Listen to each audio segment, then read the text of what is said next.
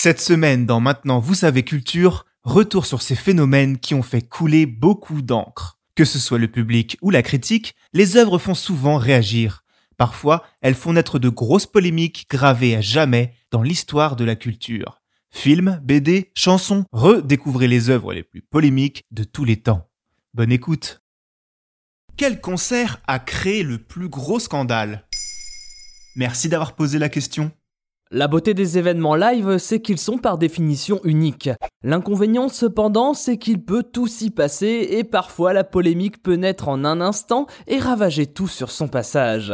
C'est le cas d'un événement tout particulier auquel nous allons nous intéresser aujourd'hui. Et alors, de quoi s'agit-il? Nous allons mettre l'accent dans cet épisode sur le dérapage d'un des groupes les plus cultes de l'histoire de la musique.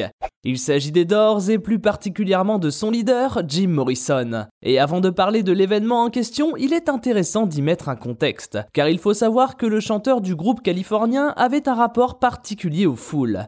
En effet, il considérait les concerts comme des champs d'expérimentation. Fasciné par la manipulation collective, il se retrouvait régulièrement confronté à des groupes de gens lui vouant un culte et donc assez dociles. Or, après avoir étudié avec attention l'ouvrage La psychologie des foules de Gustave Le Bon, il était passé maître dans l'art de diriger son public. Capable de calmer des groupes entiers comme de les pousser à provoquer des émeutes, Morrison avait un lien unique avec son public. Mais alors, comment il l'a provoqué son scandale? Si de nombreux concerts des Doors ont pu dégénérer, un en particulier a marqué les esprits. Lors d'un événement à Miami le 1er mars 1969, Jim Morrison va totalement péter les plombs sous l'effet de l'alcool. Cette fois, son désir de jouer avec son public se mélange à un autre de ses vices, son addiction à l'alcool. Ce jour-là, au Diner Key Auditorium, devant 13 000 fans, dans une salle ne pouvant en contenir normalement que 7 000, l'ambiance est survoltée. Jim arrive avec plus d'une heure de retard complètement ivre, le groupe est déjà sur scène et l'attente semble interminable. Lorsqu'il arrive, il baragouine des paroles de manière totalement désordonnée. Durant le reste du concert, il passe son temps à insulter le public, à les traiter de moutons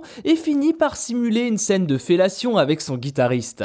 Le public s'échauffe et Jim ne fait rien pour arranger les choses en continuant ses insultes à destination de l'audience. Il invoque ensuite à tout le monde de se déshabiller pour vivre un élan d'amour, ce qu'une partie du public commence à faire. C'est là que tout dérape lorsque Morrison hurle au public qu'ils ne sont pas venus pour le rock, mais qu'ils sont venus pour autre chose. Après avoir prononcé ces mots, il dévoile son sexe à l'Assemblée, du moins d'après les témoignages, car aucun photographe n'aura réussi à immortaliser ce moment. Alors que la fin de la performance est chaotique, les autorités locales ouvrent un dossier dès le lendemain pour demander un mandat d'arrêt contre Jim Morrison. Si celui-ci, accusé d'ivresse publique et comportement indécent, plaidera non coupable, le scandale énormément de temps à s'éteindre. Pendant plus de 40 ans, le dossier va traîner sans jamais être classé pour finalement que Charlie Christ, gouverneur de Floride, ne gracie Morrison en 2010, 40 ans après le scandale et 38 ans après la mort du chanteur.